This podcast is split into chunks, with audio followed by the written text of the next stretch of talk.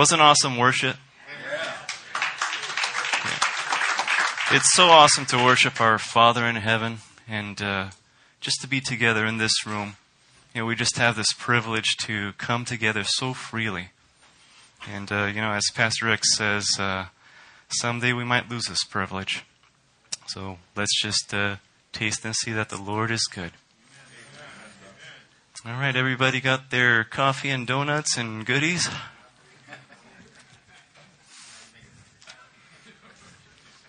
Yeah, I was uh, looking at some of your faces, and you're looking at me like, oh man, they let this troublemaker up here again. Is he going to rap again or something?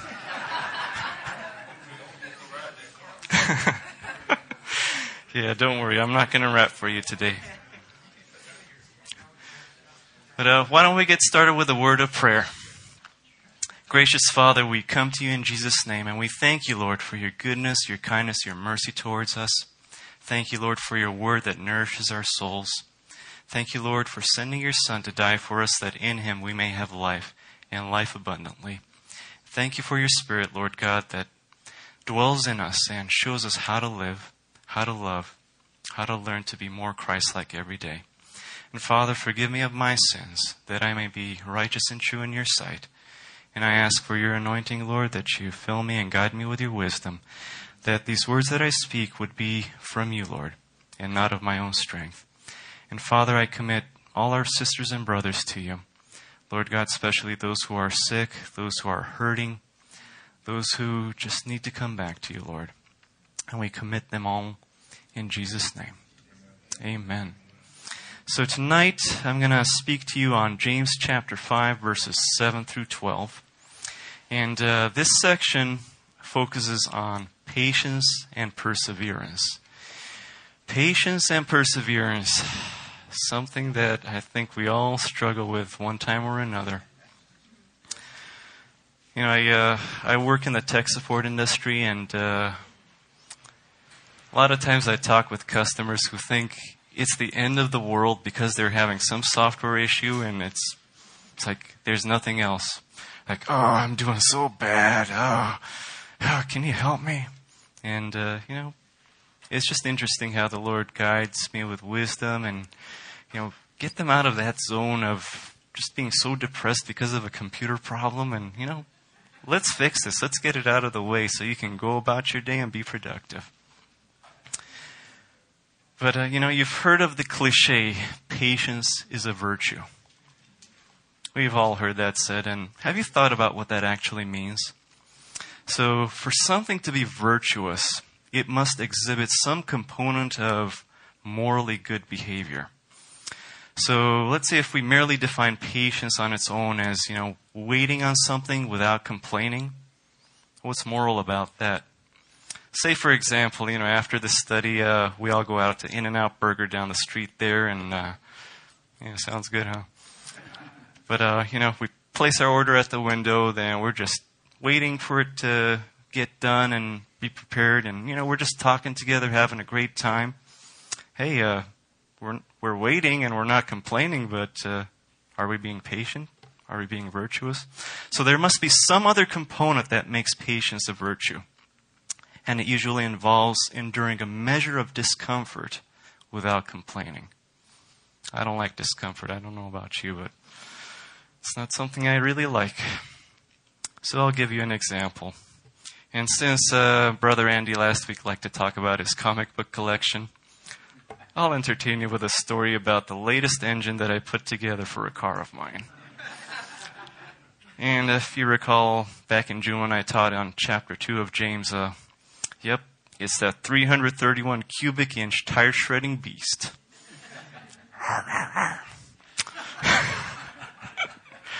So, uh, you know, this old car, the original motor was on its last legs and uh, started planning on replacing it with a high performance variant with certain specifications. And that's just a fancy way of saying more power. Yeah. So, you know, I took it to the Lord and budgeted it out and uh, started looking, you know, for engines out, out for sale. And lo and behold, on Craigslist, there it was, man, a Mustang drag racing shop. they had an engine all built together with the parts that I wanted, and uh, it had all the go fast goodies, you know, Trick Flow cylinder heads, forged pistons, and a stroke crank, and man, everything in the right price range. I, ex- I went over and uh, took a look at it, and everything looked good. And man, rebuilt engine with zero miles and just the right price. Man, I was stoked for this thing. So uh, you know, I put it in my Jeep and trucked it home, and you know, started moving things around in the garage to uh, be able to take the old motor out and put the new one in. So you know, you got to prep the motor, take accessories on from the old one, put it on the new one. And uh, that's where the lesson of patience began. dum, dum, dum. So, uh, first thing that happened. You guys know what an oil filter is, right? You know, it goes on the engine, it purifies the oil as you're driving. So I started putting the oil filter on, and uh, I'm screwing this thing on, and when it ends where I can't screw it anymore, I'm like, man, this thing is crooked. It's not even hooking on properly. And uh, it was all bent out of shape. I'm like, you know, if I run the motor like this, oil's just going to gush out and destroy it.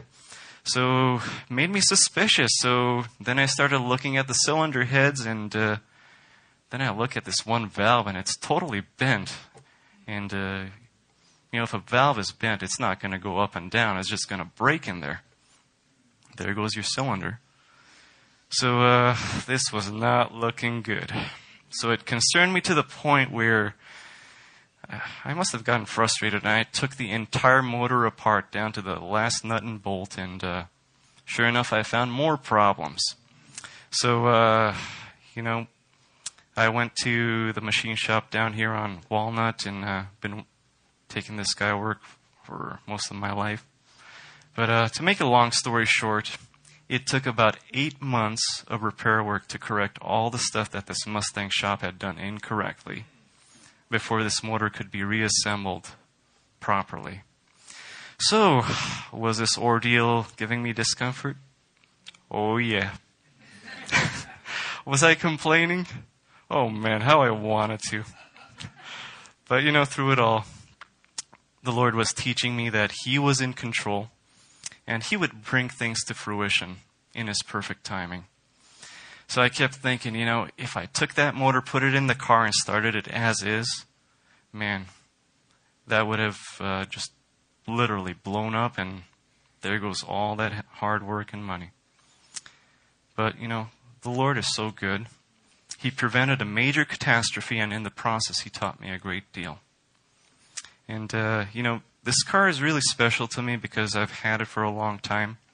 And uh, it's the car that I drove my grandparents around in. And, uh, you know, uh, when I taught back in June, you know, I, I gave a little testimony about their lives, how, you know, my grandparents really loved the Lord. They were amazing witnesses wherever they went, and uh, they just lived exemplary Christ like lives. And, you know, it's just a humbling reminder Every time I turn that key now and this beast comes to life, you know, that's what I remember. And it's just just so neat how, you know, the Lord uses things that we have to remind us of his goodness and his blessings upon our lives. So enough about engines. So last week, Brother Andy uh, covered the first six verses of chapter 5, and he was stressing the importance of being careful of how wealth is attained, about making an honest living, and being wary of this world and its temptations. It can be very easy to get caught up in the materialistic things around us, and if we're not careful to seek the Lord or the Lord's will in our finances and possessions, these can ultimately lead us astray from the purpose the Lord has called all people to, and that's to repent from our sins and to live for Jesus Christ. So, you know, that was quite a, quite a bunch of things that were said about the non believing rich who were attaining wealth at the expense of others. So, why don't we read the text for today? James chapter 5, verses 7 through 12. It says, Therefore, be patient, brethren, until the coming of the Lord. See how the farmer waits for the precious fruit of the earth, waiting patiently for it until it receives the early and latter rain. You also be patient. Establish your hearts, for the coming of the Lord is at hand. Do not grumble against one another, brethren, lest you be condemned. Behold, the judge is standing at the door. My brethren, take the prophets who spoke in the name of the Lord as an example of suffering and patience. Indeed, we count them blessed who endure. You have heard of the perseverance of Job and seen the end intended by the Lord, that the Lord is very compassionate and merciful. But above all, above all, my brethren, do not swear either by heaven or by earth or with any other oath, but let your yes be yes and your no, no, lest you fall into judgment. These are quite heavy words, and uh, just like the lessons I learned, uh, there's always more to learn about patience and persevering. So let's begin with verse 7. The first word there is therefore. And therefore refers to a transition from the word spoken immediately before in the section.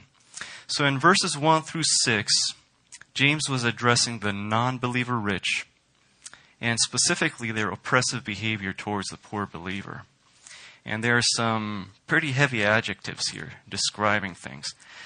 It talks about riches that were corrupted, garments that were moth eaten, gold and silver that was corroded.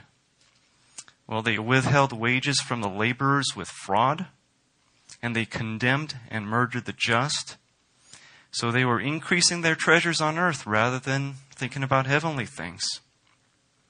In Matthew chapter 6, verses 19 to 21, Jesus was teaching his disciples on the mountain, and he said to them, Do not lay up for yourselves treasures on earth, where moth and rust destroy, and where thieves break in and steal.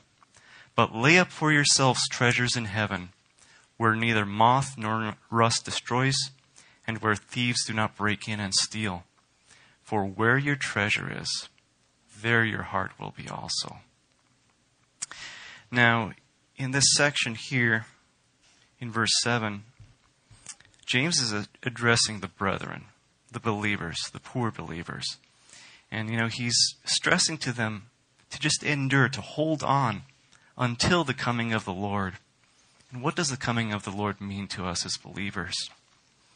In Titus chapter 2, verses 11 to 14, it says, For the grace of God that brings salvation has appeared to all men, teaching us that denying ungodliness and worldly lusts, we should live soberly, righteously, godly in the present age, looking for the blessed hope and glorious appearing of our great God and Savior, Jesus Christ, who gave himself for us that he might redeem us from every lawless deed and purify for himself his own special people, zealous for good works.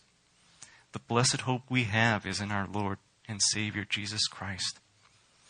In John chapter 14, verses 1 through 3, you know, Jesus says, Let not your heart be troubled. You believe in God, believe also in me. In my Father's house are many mansions. If it were not so, I would have told you I go to prepare a place for you. And if I go and prepare a place for you, I will come again and receive you to myself, that where I am, there you may be also. Isn't that an awesome picture? Being with the Lord, waiting until the coming of the Lord, enduring, and just looking and seeking His face regardless of our physical condition here on earth. Now, there's a really neat picture being painted here about the farmer, precious fruit of the earth. And uh, think about this. Um, you know, in context, uh, the poor of that day, what example would have been really easy for them to understand? You know, farming, planting seeds, plants growing, fruit being produced and harvested. And, uh, you know, this is God's provision and grace in meeting our needs. He takes care of those who follow him, and those who do not, he cares for the ungrateful, and those who are thankful, but, you know, God does this because He wants all to come to Him. Luke chapter 6, verse 35 says, says uh, But love your enemies, do good and lend, hoping for nothing in return. And your reward will be great, and you will be sons of the Most High, for He is kind to the unthankful and evil. Therefore, be merciful, just as your Father is also merciful. Now, think about this. Uh, if you were a farmer during that time, most likely you didn't have irrigation or those, you know, remote sprinklers that you could turn on anytime you wanted to water your field. So you were completely dependent on the rain for a successful harvest and your livelihood to feed your family. There is mention of early rain and latter rain in this verse as well, and got me thinking about the significance of this. So, in the seasons, the former rain usually came in during October and November, and thank God we got some rain uh, this past week. And the latter rain, or late rain, occurred sometime in uh, March or April. So, as a farmer in that day, you would plant your crops in October or November, and then, Lord willing, you had a nice harvest come March and April, and you'd be able to feed your family, make your living, and uh, also feed your community. So, uh, you know, aside from the amazing fact that the Lord somehow provides rain from fluffy things in the sky, um, you ever thought about the ingenuity He has done in the life cycle of planting and harvesting? So, say uh, you know you plow your field, then you sow your seed, and uh, you ever uh, looked at a seed, or have you ever bitten into a piece of fruit and then bit into that hard seed? Or have you ever had a salad and uh, you know a seed comes in and you're like, ouch? Um, you know, seeds are very hard and dry, and uh, looking at it, it's like, man, this thing is completely lifeless. What can it do? So uh, you know, the seed can't do anything until it gets the early rain to allow it to soften the outside, which will actually start the germination process. Now, I kind of had a parallel to talk about this. Consider this. Um, you know, Christ provides living waters for us. Do we allow His living waters to soften our outside, our hearts, that the Holy Spirit would penetrate us and renew us from the inside out? Or uh, do I harden my heart and uh, push Christ aside? And, you know, without that water, you know, the seed's not going to germinate.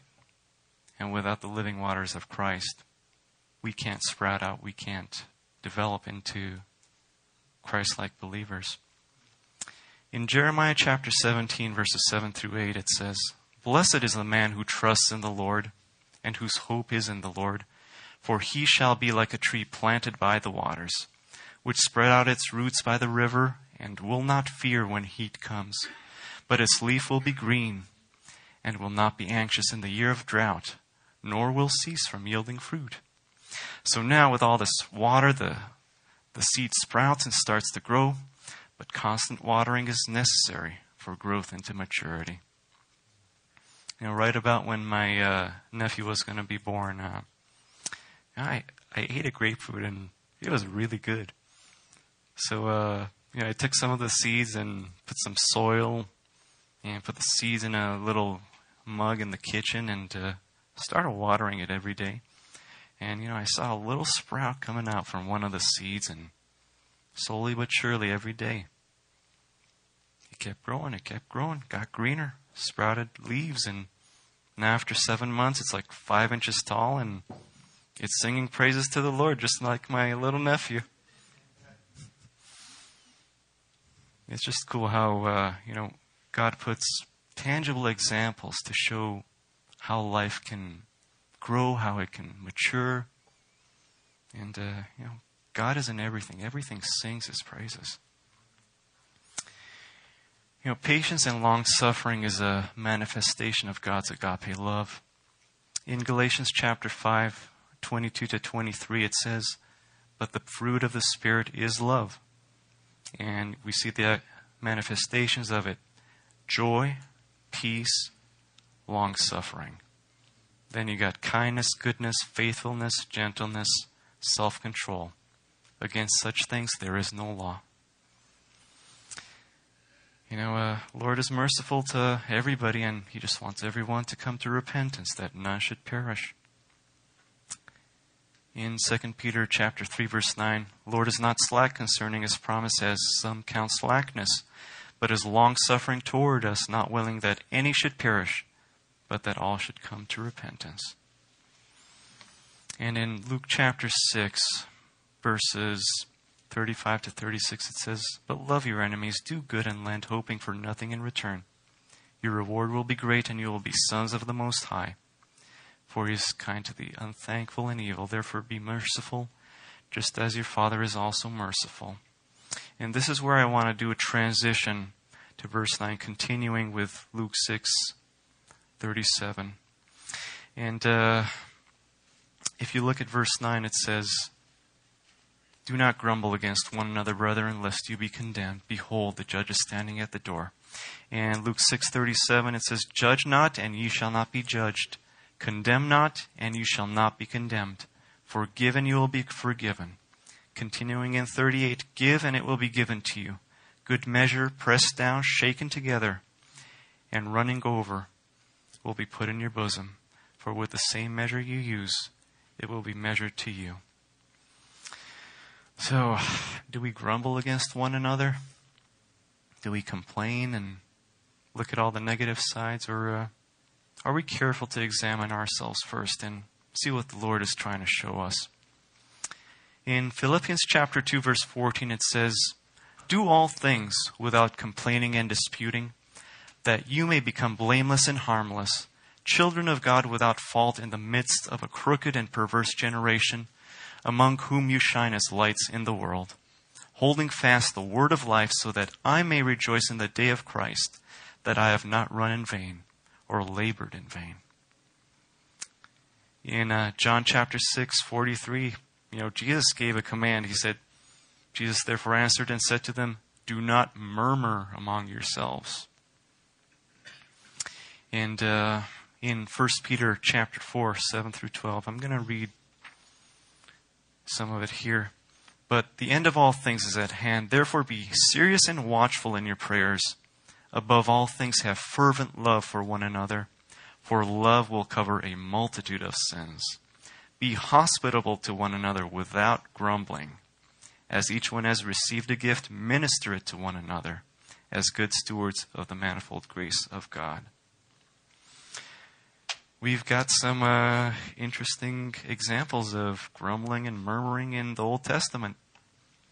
Let's look at Exodus chapter 6, 16, verses 6 through 8. It says, Then Moses and Aaron said to all the children of Israel, At the evening you shall know that the Lord has brought you out of the land of Egypt, and in the morning you shall see the glory of the Lord, for he hears your complaints against the Lord. But what are we that you complain against us?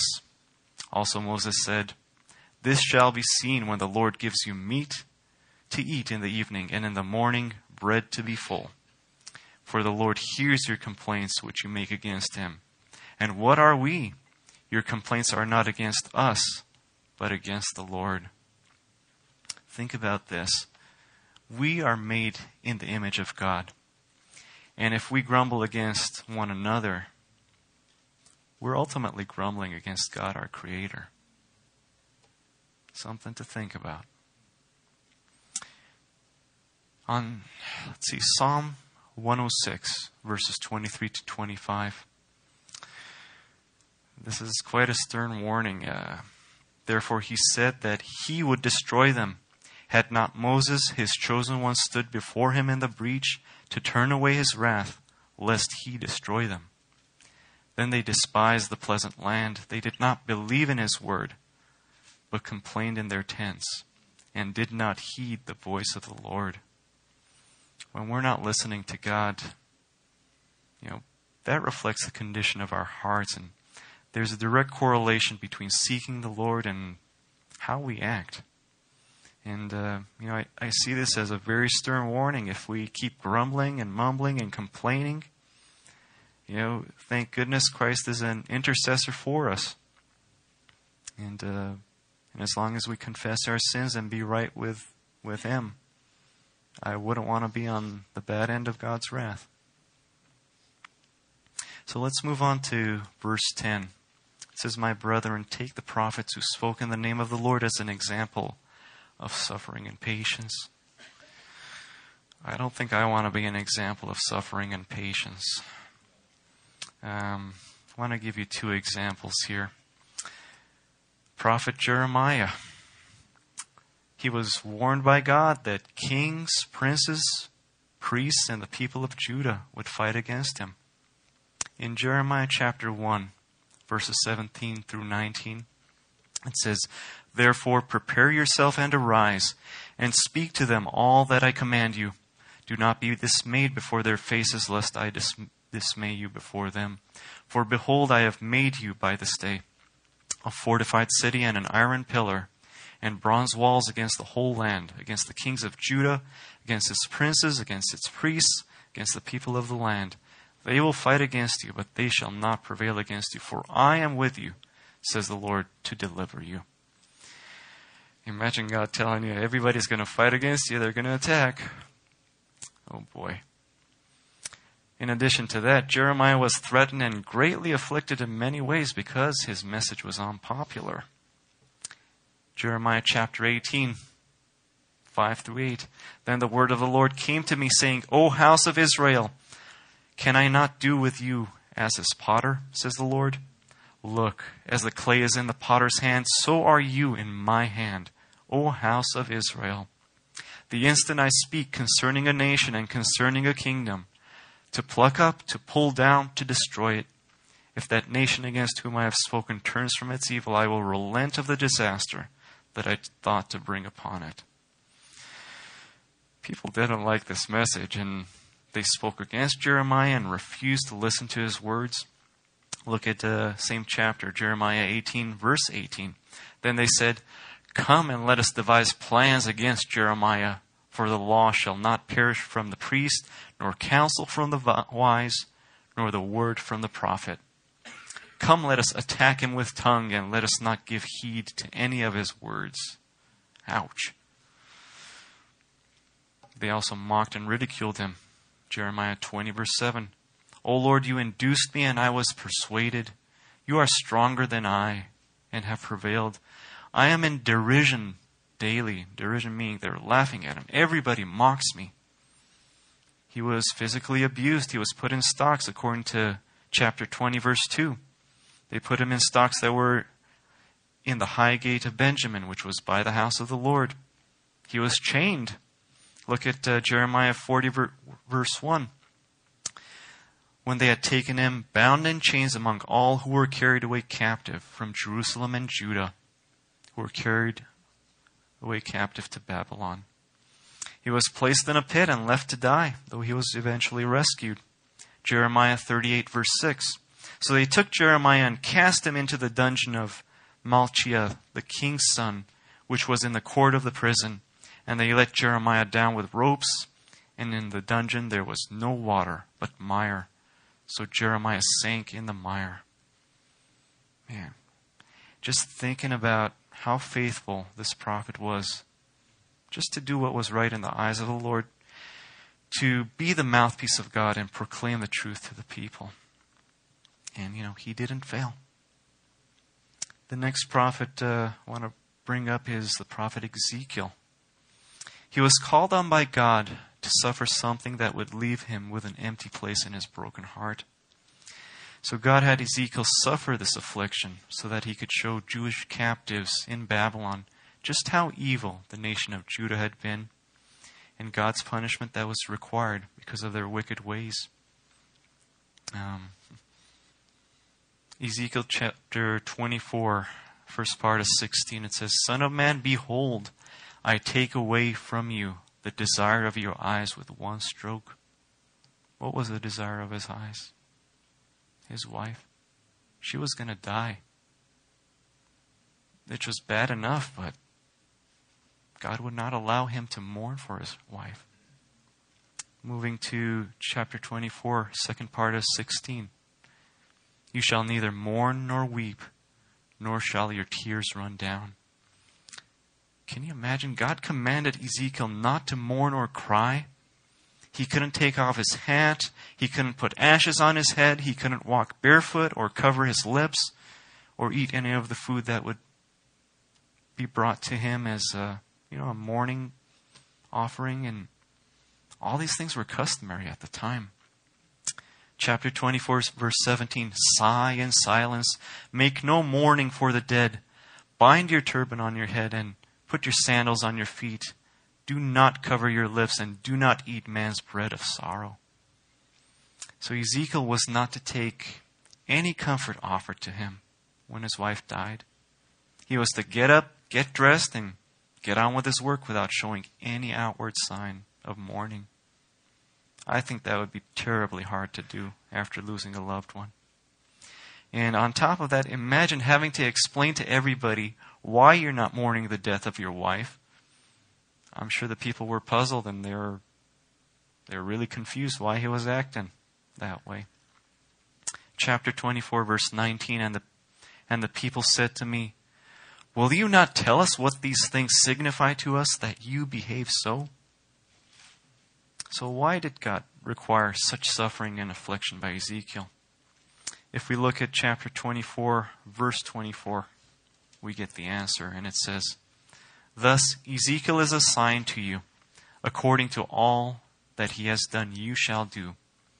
And when this comes, you shall know that I am the Lord God. He was assigned to the Jewish captives of how they would react when Jerusalem, the desire of their eyes, was destroyed by Babylon. They would do just as Ezekiel did.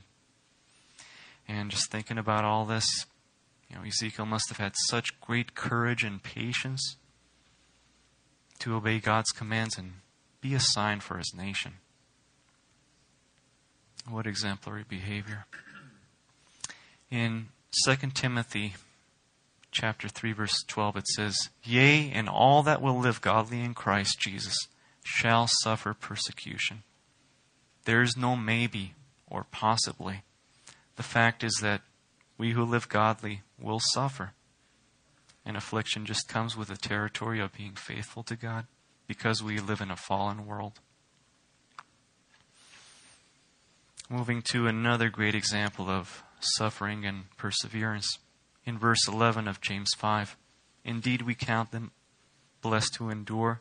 You have heard of the perseverance of Job and seen the end intended by the Lord. Job, as an example of enduring great suffering affliction through patience. He was described as a righteous man. In Job chapter 1, verse 1, it says, There was a man in the land of Uz whose name was Job, and that man was blameless and upright, and one who feared God and shunned evil. He desired to please God completely and wholeheartedly. In Job chapter 23, verse 12, it says, I have not departed from the commandment of his lips. I have treasured the word of his mouth more than my necessary food. And we look at Job's wealth, his family. You know, he had seven sons and three daughters. He was very wealthy. He was very prominent socially, very well known, and uh, when, whenever he spoke and said something, everybody listened. You know, he was ruined financially. His children were unmercifully destroyed, and his health was brought to ruin. You know, Satan got involved in Job's life and tried to destroy him spiritually.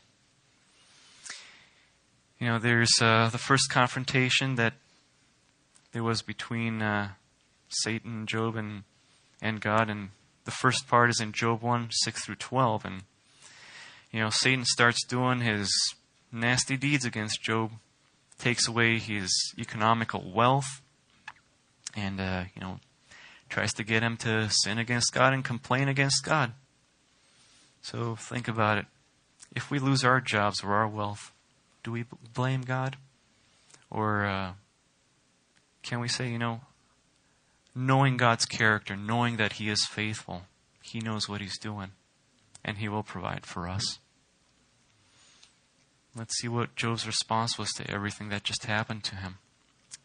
Job chapter 1, verses 20 through 22.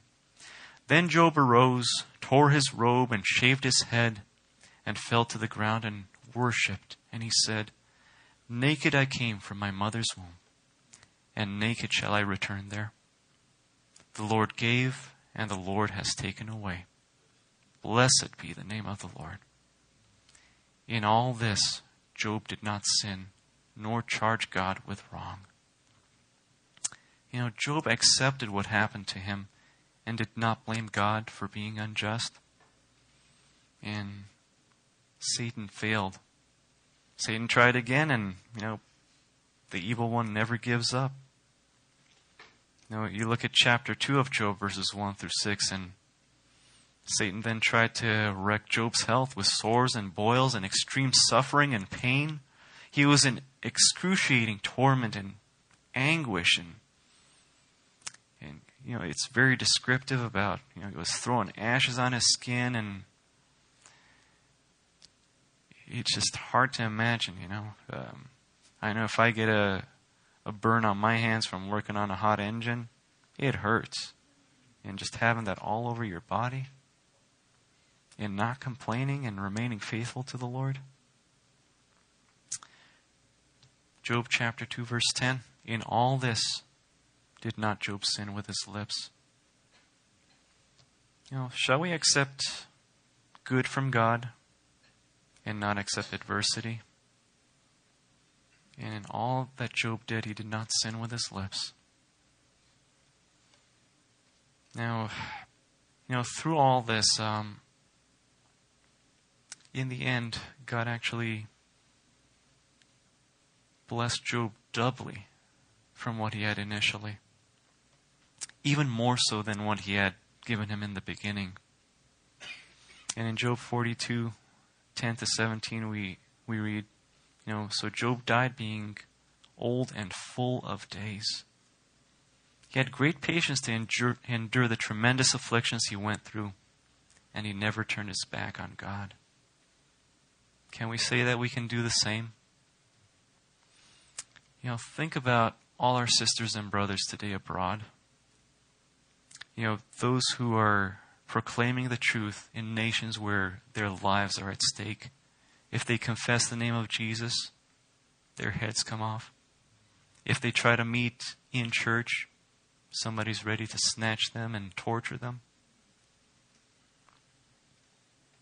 You know, Christian Disneyland, as our pastor says. Let's take advantage of it and meet with each other and enjoy the worship, the fellowship, and prayer as much as we can. Because, uh, you know, suffering, it can happen at any time, and it will happen, but we got to be ready for it.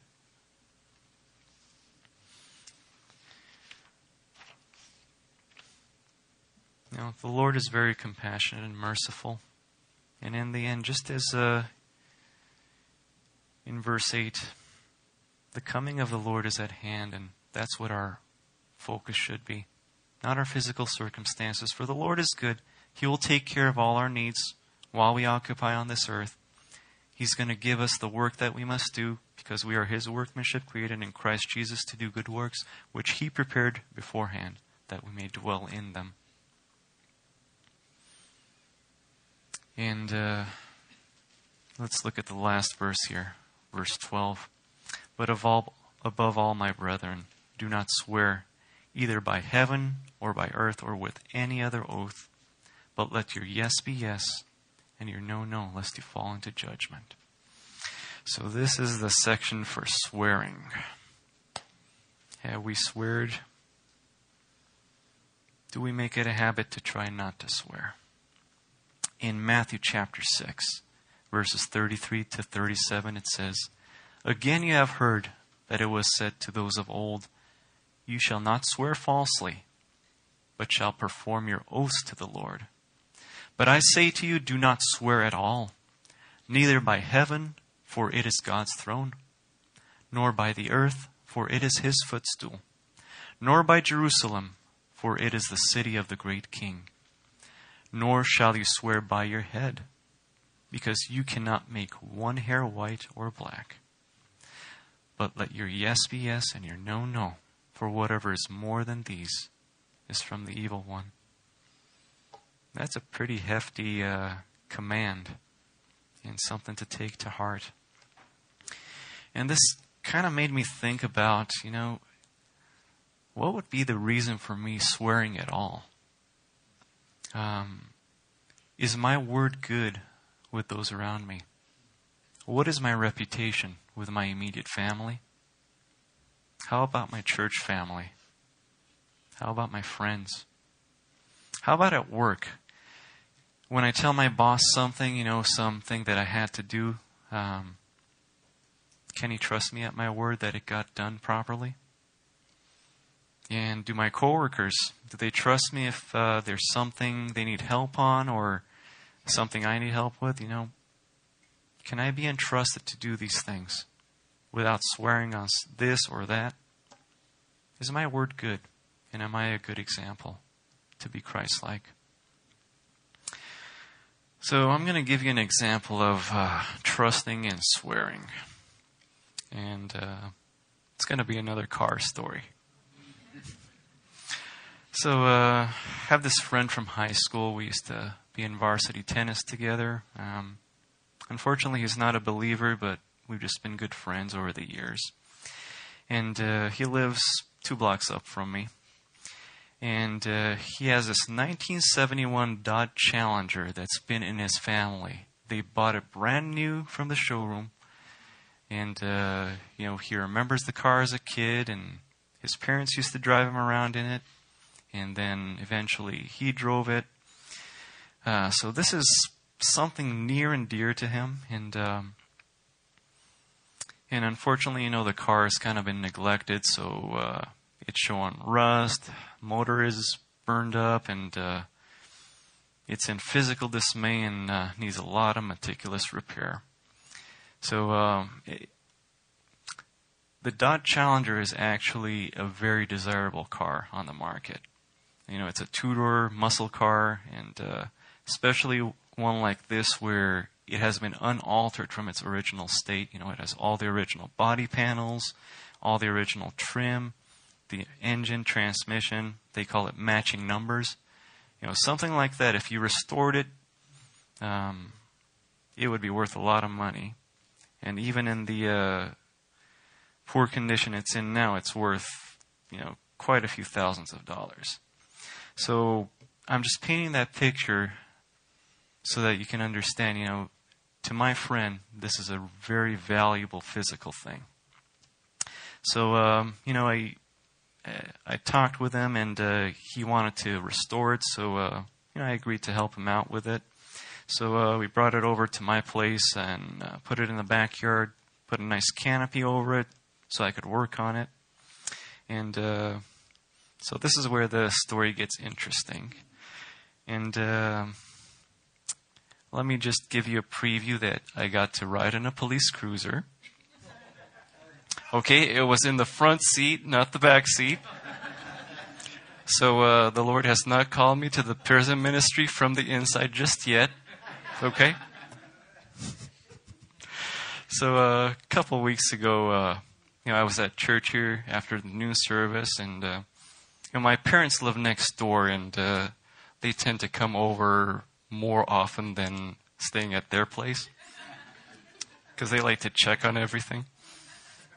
So, uh, you know, uh, I got a call from my dad. It was probably about two o'clock in the afternoon, right after church. We were cleaning up the stage after worship, and uh, you know, he, he, was frantic, and he was saying, you know, the window on this Challenger was bashed in, and I'm like, what happened, Dad? And my immediate concern was, you know, was there some hooligan in the house, you know, bashing windows and, uh, you know, is my family in danger? And, you know, how extensive is this damage? So, uh, you know, uh, I just left church immediately and I sped off home and, uh, Miss Lisa will attest to the uh, patches of rubber I left on Sierra Madre Boulevard. you know, I was concerned, and but uh, you know, after peeling out the first couple of times, then the Lord said to me, "Do not be anxious for anything, but in everything with prayer and supplication." so I got calm after that. So, uh, you know, I got home and uh, went into the backyard, and uh, sure enough, the driver's side window was completely shattered on the car. So I called the police, and uh, an officer came and started looking at evidence, see what had happened here. And the funny thing is, you know, it just didn't make sense. Why would a vandal just bash one window on the car?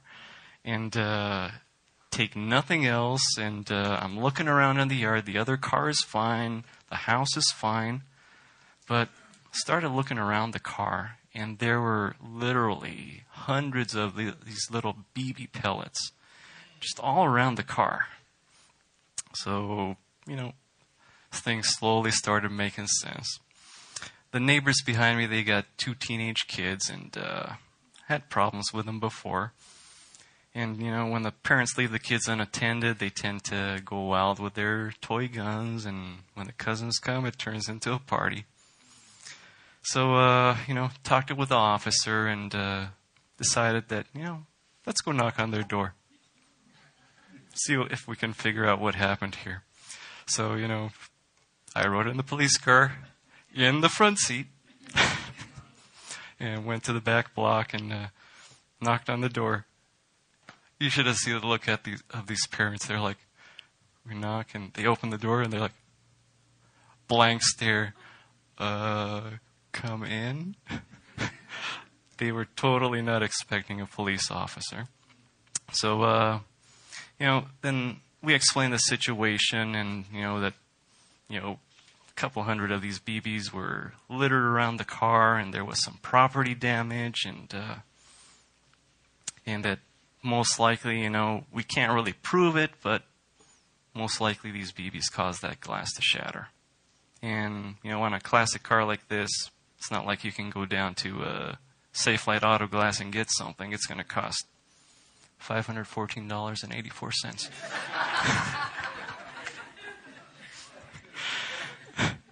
so, you know, um,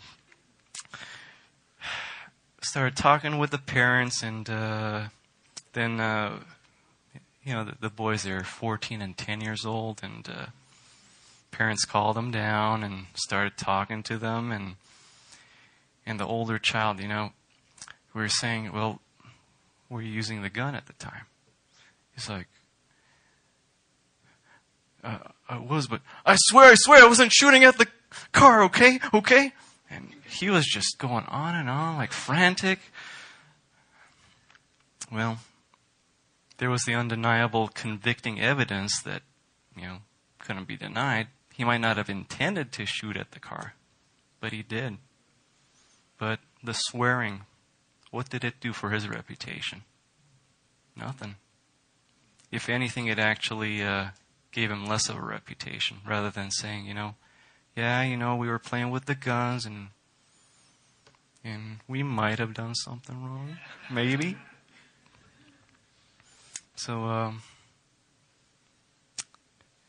you know, it, it's something that you got to consider. You know, can people take me for my word? Can they trust me with my word that I'm going to be reliable, that I'm going to be there when I say I am? Um, you know, Mickey with our sound ministry, he says, uh, "Be there if we have to be there at seven." He says, "Be there at six fifty-nine. And uh, he says, if you're early, you're on time. If you're on time, you're late. If you're late, you're very late. Something to consider. Um, you know, through it all, I wanted to present this particular story because uh, there's a lot of good that the Lord works out, even when you don't expect it. So now that we got the swearing aside, and no one's going to swear anymore, right? Especially not this 14 year old. Um, they haven't played with their BB guns for three weeks now. Thank God. And I had to move the car into the garage because I don't want any more damage on this car. Um, Romans 8:28 it says, "And we know that all things work together for good for those who love God, to those who are called according to his purpose." So, a little more detail on the conversation I had with the parents.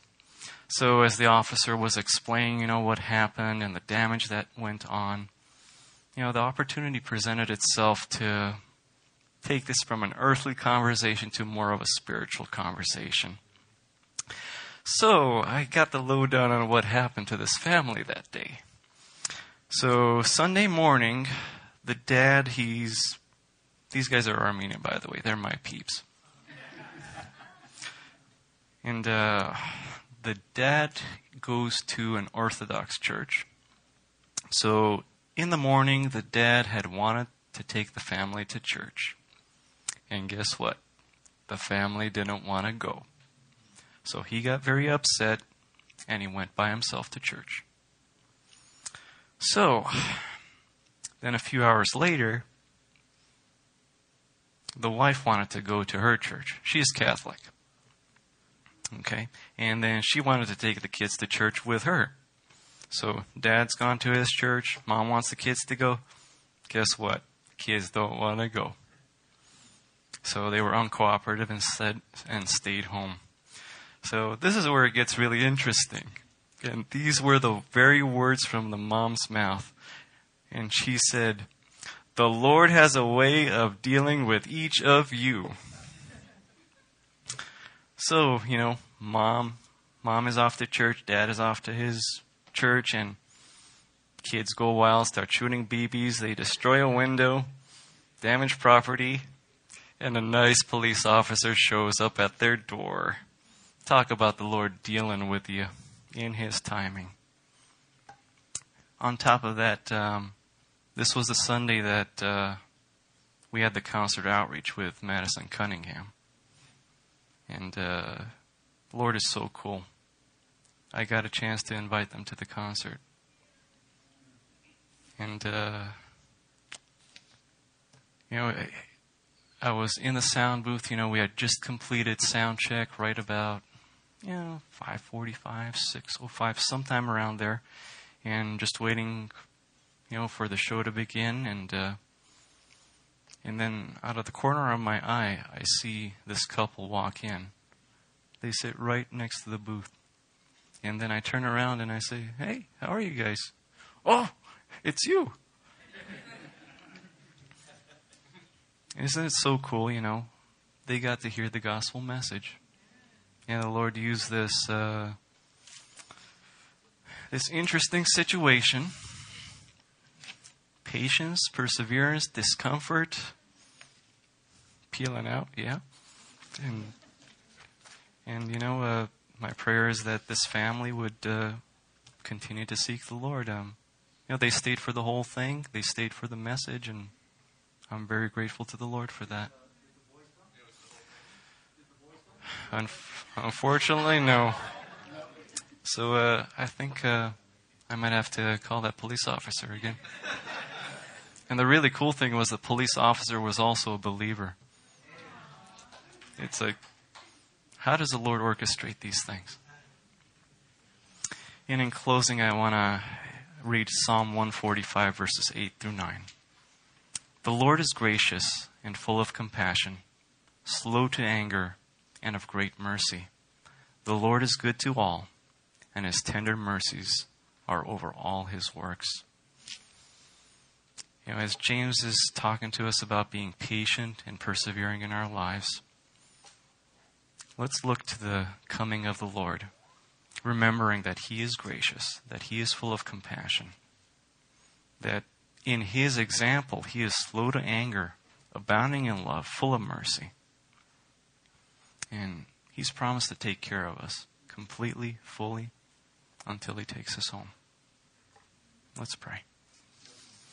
Gracious Father, we come to you in Jesus' name and we thank you, Lord for all your goodness among us. Thank you, Lord, for this time where we were able to study your word and seek your will in your face. And Lord God, I just pray for everyone here and everyone who will be hearing this message that, Lord, you would penetrate our hearts. Check us, Lord. Show us where we fall short. That, Lord, we may be humble, that we may confess, and that, Lord, even in the times of discomfort and difficulty, we would just lay it all in your hands, bring it to your feet, that, Lord, you may carry us and make our burden light. And Father, as we go our separate ways here, I pray for your hedge of protection around each and every person here. And Lord, uh, just direct us to be your people, to be the light in a dark world that truly needs you. And in Jesus' name we ask and we love you, Lord. Amen. Thank you.